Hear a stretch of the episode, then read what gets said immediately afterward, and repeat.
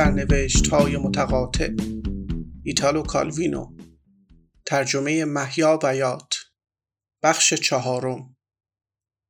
داستان آستولفو روی ماه. دوست داشتم درباره سلامت روان اورلاندو شواهد دیگری هم جمع کنم. به ویژه از آن کس که بازیابیش را وظیفه خود دانسته بود. آزمونی برای سنجش جسارت نبوغ خودش. می‌خواستم که آستولفو اینجا با ما باشد بین همراهانی در میز شام که هنوز هیچ چیز روایت نکرده بودند کسی بود به سبکی چابک سواری یا جنی و هر از چندی جست و خیز کنان بالا می پرید. گویی گنگی او و ما برایش موقعیت سرگرم کننده بی همتایی باشد. نگاهش که کردم دریافتم که می تواند خودش باشد. شوالیه انگلیسی و تصویری از آن دست تاروت را که به نظرم می رسید بسیار شبیهش است به او دادم و سراحتا دعوتش کردم که روایت کند. شوالیه چوب دست شادان و برافروخته. همراه کوچک جسه ما با خنده دستش را بالا آورد. اما به جای گرفتن کارت با حرکت تند و تیز انگشت اشاره روی انگشت شست پرتابش کرد. کارت مانند برگی در باد جنبید و روی میز سمت پایین مربع افتاد. حالا دیگر وسط موزاییک پنجره نبود و کارت های کمی بیرون بازی باقی مانده بودند. شوالیه انگلیسی آس شمشیر را برداشت. دورندال شمشیر بیکار مانده اورلاندو را باز شناختم. آویزان از یک درخت. به نقطه ای که امپراتور در آن بود نزدیک شد. تصویر شده با ریشی سفید و خرد شکوفای شارلمانی در تاج و تخت. گویی آماده می‌شد تا ردیفی عمودی را با داستانش بالا ببرد. آس شمشیر امپراتور نه جام. با طولانی شدن غیبت اورلاندو در اردوی فرانسویان شاه چارلز او را فرا خوانده بود و دعوت کرده بود تا همراهش در زیافتی بنشیند. بعد کارت دیوانه می آمد نیمی ژنده پوشیده و نیمی برهنه و پرهایی روی سرش و کارت عشق خدای بالدار که از روی ستون مارپیچ به عاشقان نیزه پرتاب می کرد. آستولفو تو قطعا میدانی سرور پهلوانان ما اورلاندو برادرزاده ما نوری را که با آن انسان و جانوران زی شعور را از انسانهای دیوانه و دگر جانوران متمایز می‌سازند از دست داده و حالا صدا زده در جنگل ها می و پوشیده از پر پرنده ها تنها به آواز پرندگان پاسخ می دهد. انگار که زبان دیگری نفهمد.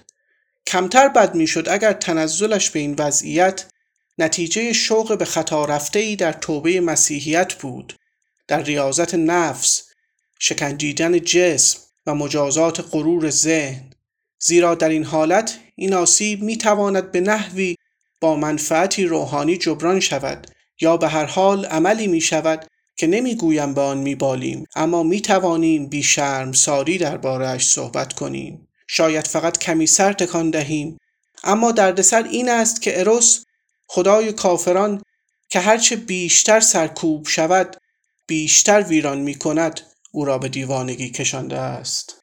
ستون با کارت جهان ادامه پیدا می کرد.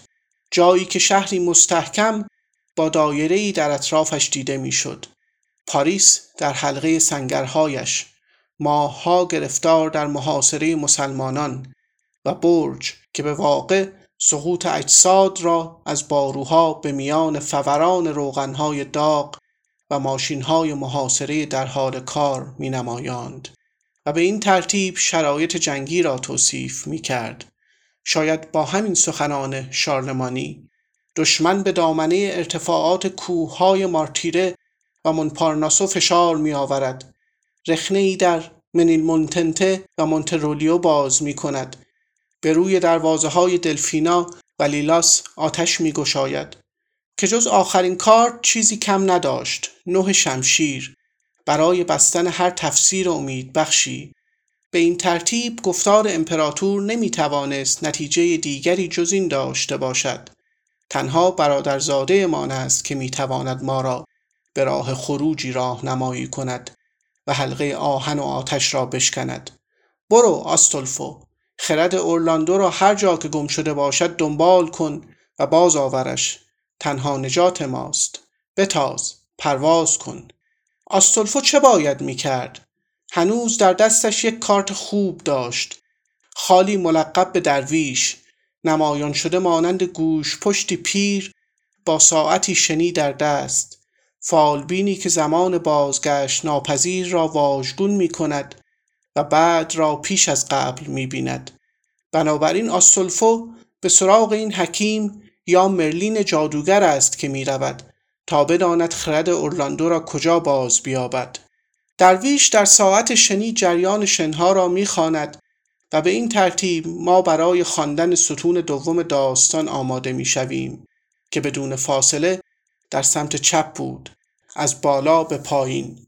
قضاوت ده جام عرابه ماه. به آسمان است که باید بروی آستولفو. خال فرشته قضاوت به عروجی فوق بشری اشاره می کرد. روی دشت های رنگ پریده ماه جایی که منبعی بی پایان درون تونگ های به صف شده نگهداری می شود. مانند کارت جام. داستان هایی که آدمیان نمیزیند. افکاری که یک بار بر آستانه هوشیاری در میکوبند و بعد برای همیشه ناپدید می‌شوند. اجزای ممکن اما دور ریخته شده در بازی ترکیبات راه حلهایی که می‌توان به آنها دست یافت و به دست نمی آیند. برای رفتن به ماه عرابه تذکاری زائد اما شاعرانه به ما می‌داد. عرف است که به نژادهای ترکیبی اسبهای بالدار یا پگاسوس ها و یا هیپوگریف ها متوسل شد. پریان آنها را در استبل های طلاییشان پرورش می‌دادند تا در عرابه هایی با دو یا سه اسب به یوغ بکشندشان.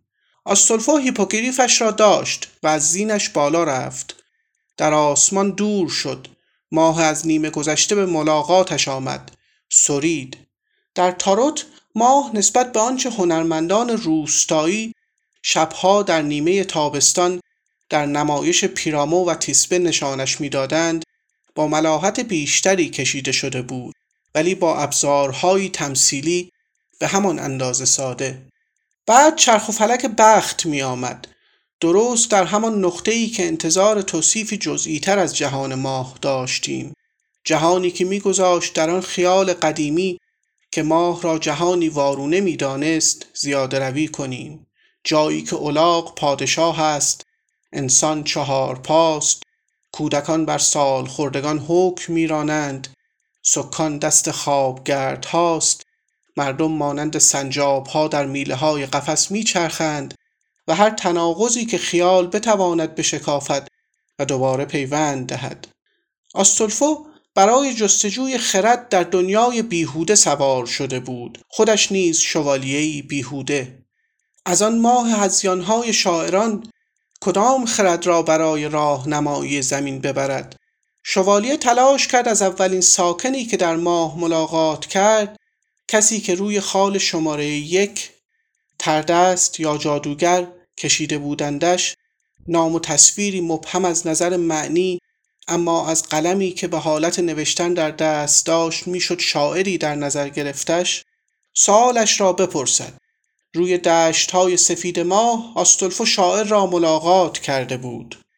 مصمم به دست بردن در پیچ و تاب قافیه های اشعار هشت هجاییش در صفوف طرحهایش در خردمندی ها و بیخردی هایش اگر او در مرکز ماه سکونت دارد یا ماه همچون هسته و ذاتش در اعماق او سکنا گزیده به ما خواهد گفت که درست است که ماه آن فرهنگ لغات جهانی قافیه های کلمات و چیزها را در بردارد که آن دنیایی پر از احساس است مخالف زمین بی احساس. نه ماه کبیر است. با قضاوت از روی آخرین کارتی که روی میز پایین آمد این پاسخ شاعر بود. آس سکه دورا دورش تاس. از آن کره بایر هر سخن و شعری آغاز می شود و هر سفری از میان جنگل نبردها گنجینه ها زیافت ها خوابگاه ها ما را دوباره به اینجا می آورد به مرکز افقی پوچ.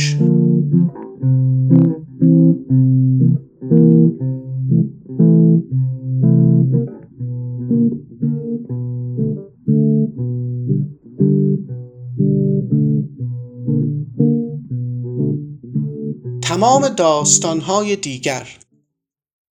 مربع حالا کاملا پوشیده از تاروتها و روایات است. داستان من نیز جایی در آن میان قرار دارد. هرچند نمی‌توانم در میان بقیه باز شناسمش. چرا که در همتنیدگی های همزمانشان بسیار به هم نزدیک بوده است. در حقیقت وظیفه رمزگشایی یک به یک داستانها مرا تاکنون از ویژگی برجسته شیوه روایتمان قافل کرده است و آن اینکه هر روایت با روایت دیگر تلاقی پیدا می کند و در حالی که یکی از همراهان در میز شام رج خودش را پیش می‌برد دیگری از انتهای دیگر در جهتی مخالف جلو می رود زیرا داستانهای تعریف شده از چپ به راست یا از پایین به بالا می توانند از راست به چپ یا از بالا به پایین نیز خوانده شوند و برعکس با در نظر گرفتن اینکه همان کارت ها در آرایشی متفاوت اغلب معنی متفاوتی دارند و کارتی یکسان در زمانی یکسان برای راویانی لازم می شود که هر یک از یکی از چهار نقطه اصلی می توانند شروع کنند. به این ترتیب وقتی آستولفو شروع کرد به تعریف ماجرایش یکی از زیباترین بانوان همراه که خودش را در شمایل عاشقانه کارت ملکه سکه معرفی می کرد کارت های درویش و نوح شمشیر را در پایان مسیر آستولفو قرار می‌داد. کارت هایی که به آنها نیاز داشت چون داستانش دقیقا این طور آغاز می شد که نزد فالبینی می رفت تا بفهمد عاقبت این جنگی که سالها او را در شهری غریبه در محاصره خود نگه داشته است چه بود؟ و عدالت برج برایش خبر می آوردند که خدایان حکم به سقوط تروا داده بودند. در حقیقت آن شهر مستحکم و در محاصره کارت جهان که در روایت آستولفو پاریس مطموع مورها بود از جانب او که دلیل نخستین آن جنگ طولانی بود مانند تروا دیده شده بود به این ترتیب اینجا زیافتهای تنین انداز شده با آوازها و چنگ نواختنها ده جام چیزهایی بودند که آتنیها برای روز تصرف شهر که بی صبرانه منتظرش بودند آماده می کردند. در همان حال ما ملکه دیگری ملکه نگاهبان ملکه جامها در همان مسیر با آغاز کردن از کارت قدرت و کارت به آویخته در داستانش به رویارویی با داستان اورلاندو پیش می رفت. یعنی آن ملکه راهزنی درنده خو را در نظر می گرفت که دست کم اینطور برایش وصف کرده بودند. آویزان از یک ابزار شکنجه زیر خورشید در انتظار اجرای عدالت. حس ترحم داشت نزدیکش شد. نوشیدنی تعارفش کرد. سه جام. دریافت که جوانی زیرک و معدب است سرباز چوب دست خالهای عرابه عشق ماه دیوانه که قبلا هم برای رویای آنجلیکا حماقت اورلاندو و سفر هیپوگریف نیاز بودند حالا در میان غیبگویی فالبین برای هلن تروا ستیز می کردند. با پیروز شدگان زنی سوار بر ارابه وارد خواهد شد ملکه‌ای یا الهه‌ای و پاریس تو عاشقش خواهد شد که این عروس زیبا و خائن منلاوس را واداشت زیر جامعی محقر پنهان شود و تنها با همراهی دلغک دربار زیر نور ماه از شهر در محاصره بگریزد. و داستانی که ملکه دیگر همزمان تعریف می کرد که چطور به زندانی دل بست شبانگاه آزادش کرد و به فرار ترغیبش کرد که مستطر در لباس بی خانمانی چشم به راه بماند تا ملکه سوار بر رابه شاهانش در تاریکی جنگل به او برسد. هر کدام این دو داستان به سمت عاقبتش ادامه میافت هلن در حال رسیدن به المپ چرخ و فلک بخت و شرکتش در زیافت خدایان جام دیگری تا اولین تابش های طلایی صبح سکه در جنگل چوب دست بیهوده چشم به راه مردی که آزاد کرده بود و در آن حال یکی با مراجعه به زئوس بلند مرتبه امپراتور به سرانجام می رسید به شاعر جادوگر که اینجا در المپ دیگر کور نیست و میان نامیرایان می نشیند و ابیات برای زمان را در اشعار وابسته به زمان که شاعران دیگر می سرایند به خط می کند بگو که من از اراده آسمان ها آس شمشیر تنها این صدقه را آس سکه طلب می کنم که در شعر سرنوشتم بنویسد. پیش از آن که پاریس به هلن خیانت کند او در همان شکم اسب تروا خودش را به اولیس تسلیم کرد.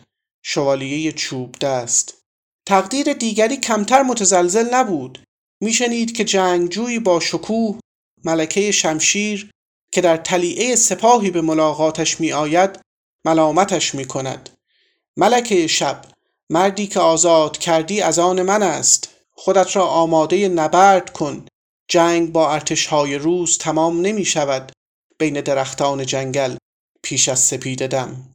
در همان زمان لازم بود به یاد داشت که پاریس یا تروای محاصره شده در کارت جهان که شهر آسمانی در داستان دزد قبرها هم بود به شهر زیرزمینی در داستان مردی خودش را با ویژگی تنومند و خوشگذران شاه چوب دست معرفی کرده بود تبدیل می‌شد.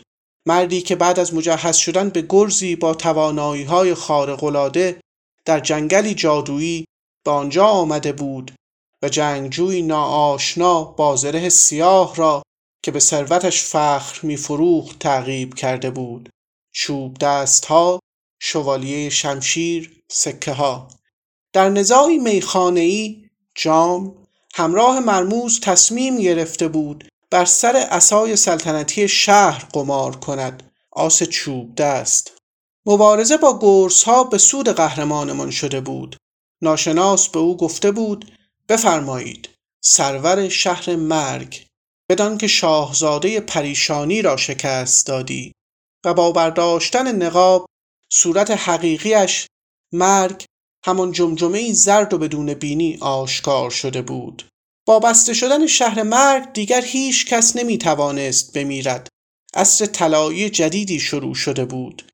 مردمان در عیاشی افراط می کردند شمشیرها را در نزاعهایی بی صدمه به هم می زدند خود را از برجهای بلند بدون آسیب دیدن به پایین پرت می کردند سکه ها، جام ها، شمشیرها، برجها و قبرهایی که زندگان در حال پایکوبی کارت قضاوت در آنها سکنا گزیده بودند گورستانهایی بیفایده بودند جایی که خوشگذرانها زیر نگاه وحشت زده فرشتگان و خدا برای مجالس هوسرانی گرد هم می آمدند. دیری نپایید که نهیبی برآمد یا دروازه های مرگ را باز گشا یا دنیا به کویری خشک تبدیل خواهد شد کوهی از آهن سرد و قهرمان ما مقابل پاهای پاپی غضبناک زانو زد به نشانه فرمانبرداری. چهار چوب دست هشت سکه پاپ. آن پاپ من بودم. این بانگی بود که به نظر مهمان دیگری که خود را در شمایل شوالیه سکه نشان می‌داد زد و با پرتاب تحقیرآمیز چهار سکه شاید می‌خواست بگوید که او تجملات دربار پاپی را رها کرده بود تا آخرین رهتوشه را برای محتضران میدان جنگ ببرد. مرگ به دنبال ده شمشیر حالا گستره ای از بدنهای تکه تکه شده را نشان می‌داد که پاپ متحیر بینشان پرسه می‌زد. همان تاروتایی که به آغاز داستانی اشاره داشت که پیش از این با جزئیات عشق یک جنگجو و یک جسد را روایت کرده بود. حالا طور دیگری تعبیر شده بودند که مطابق آن تعبیر دنباله چوب دستها شیطان دوی سکه و شمشیر نشان می‌دادند که پاپ فریفته شک با نگاه به قتل عام از خودش می‌پرسد خدایا برای چه این را روا میداری؟ برای چه می‌گذاری که این همه روحهای تو از دست بروند؟ و در جنگل صدایی پاسخ داده بود در تقسیم کردن دنیا و روحها دو نفریم. دوی سکه. تنها دست او نیست که روا دارد یا ندارد. باید همیشه با من به توافق برسد. سرباز شمشیر در انتهای رشته روشن می کرد که پس آن صدا جنگجویی با خوی تحقیرآمیز پیدا بود. در من شاهزاده تقابلها را باز می شناسی و من صلح را در دنیا حاکم خواهم کرد. جام. اصر طلایی جدیدی را آغاز خواهم کرد. پاپ با قرار دادن دو اسای متقاطع در مقابل می توانست گفته باشد برای مدتی طولانی این علامت به یادمان آورده که آن دیگری آن یک را مغلوب کرده است و یا اینکه آن کارت یک دوراهی را نشان می‌داد. غریبه گفته بود راه دوتاست برگزین. اما بین دوراهی ملکه شمشیر ظاهر شده بود. که پیشتر آنجلیکای جادوگر یا روح زیبای نفرین شده و یا فرمانده زن بود. تا اعلام کند بیستید. کشمکش شما هیچ معنایی ندارد. بدانید که من الهه مسرور ویرانیم که فنا و باز بقای پی در پی دنیا را اداره می کند. در قتل عام کارتها پیوسته در هم می آمیختند و روحها تقدیری بهتر از تنها نداشتند. تنها دست کم از آسایش قبرها لذت می‌برند. جنگی بی پایان جهان را تا ستاره های فلک تکان می دهد و نه تنها جانها که کوچکترین اجزای ماده هم از آن جان نمی‌برند.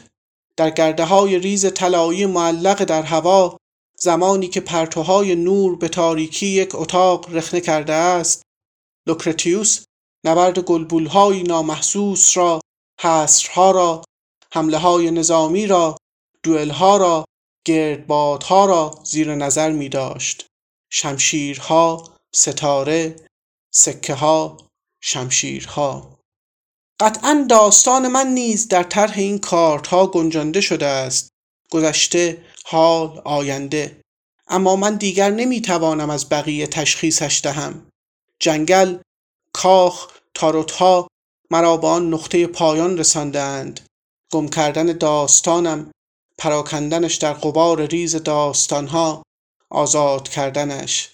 آنچه که از من باقی میماند تنها لجاجت دیوانوار کامل کردنش است. بستنش ارزشمند کردنش. هنوز تمایل دارم دو گوشه مربع را در جهت مخالف بپوشانم و فقط از سر لجبازی جلو می روم برای نیمه کار رها نکردن.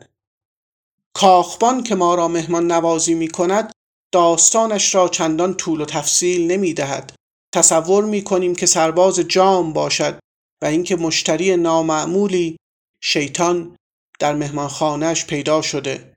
پیشنهاد نوشیدنی رایگان به بعضی مهمانان هرگز رویه خوبی نیست. اما هنگام درخواست پرداخت مشتری گفته بود مهمان پذیر در میخانت همه چیز ناخالص است. شرابها و سرنوشتها. سرورم از شراب من راضی نیستید؟ بسیار راضیم. تنها کسی که می‌تواند این همه امر ممزوج و دو چهرگی را قدر بداند من هستم. از این رو می‌خواهم بیش از دو سکه به تو بدهم. در این نقطه ستاره خال شماره هفته دیگر نه پسخه نه عروس از قبر بیرون آمده و نه ستاره ای از فلک را می نمایاند بلکه تنها خدمتکاری بود برای جمعآوری حسابها و با دستهایی درخشان از سکه هایی هرگز دیده نشده باز میگشت و فریاد می‌زد اگر می‌دانستید این آقا چه کرده است؟ یکی از جامها را روی میز برگرداند و رودخانه ای از سکه را به پایین ریخت. صاحب میخانه بانگ برآورد این چه تلسمی است؟ مشتری حالا در آستانه در بود. اکنون میان جامهایت یکی هست که به نظر شبیه بقیه است اما جادویی است. این هدیه را به مصرفی برسان که بتواند خوشایند من باشد.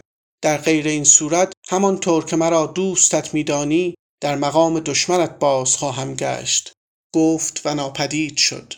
پس از اندیشیدن بسیار صاحب کاخ تصمیم گرفته بود لباس مبدل جادوگر به تن کند. و با به نمایش گذاشتن سکه ها برای تصاحب قدرت به پای تخت برود به این ترتیب جادوگر که مانند مفیستوفل یا شاعر دیده بودیمش صاحب مهمانسرا هم بود که با تردستی های جامهایش رویای امپراتور شدن را می‌دید و چرخ و فلک بخت نه دیگر آسیاب طلایی و نه دیگر المپ و نه دنیای ما نیت زیر و رو کردن دنیا را می نمایاند. به جاده زد.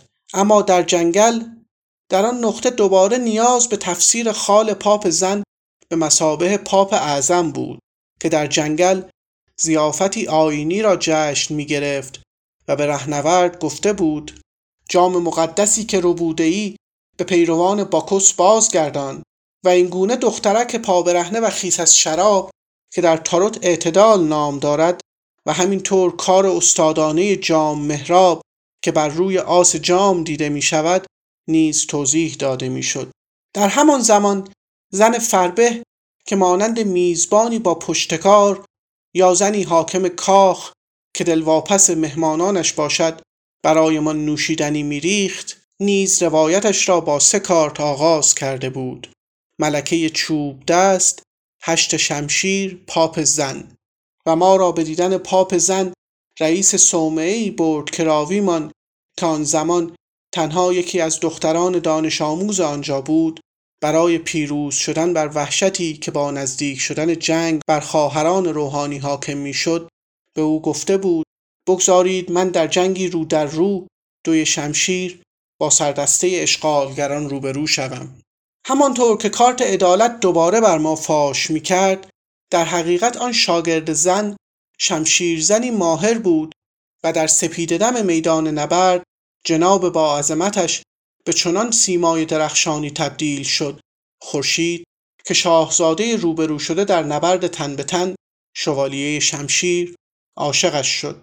زیافت عروسی جام در کاخ سلطنتی والدین داماد شهبانو و شاه سکه که بارها بیاعتمادی به عروس ناآزمودشان را بیان می کردند جشن گرفته شد. به محض آنکه داماد مجبور به عزیمت شد دور شدن شوالیه جام خانواده بیرحم شوهر به قاتلی پول می‌پردازند سکه ها تا عروس را به جنگل بکشاند چوب دست ها و بکشدش. اما حالا فاش می‌شد که آن وحشی قدرت و مرد آویزان یک نفرند. قاتل که خودش را به سمت ماد شیر ما میانداخت کمی بعد می‌دید که بانوی جنگجوی تنومند او را سر و ته بسته است. بانوی قهرمان نجات یافته از این حمله خودش را در لباس صاحب مهمانخانه یا خدمتکار قصر پنهان کرده بود. طوری که حالا ما چه به شخصه و چه در کارت اعتدال میدیدیمش که شرابی بسیار ناب را سر می کشد همانطور که نقوش خدایان مستی در آس جام اطمینانمان میبخشیدند. اکنون میزی را برای دو نفر آماده می کند در انتظار بازگشت داماد هر حرکتی در شاخه های این جنگل هر کارت کشیدنی در این دسته تاروت هر صحنهگردانی در این الگوی روایت ها را می پاید تا هنگامی که پایان بازی برسد. سپس دستهایش کارت ها را پخش می کنند دسته را بر می زنند از اول شروع می کنند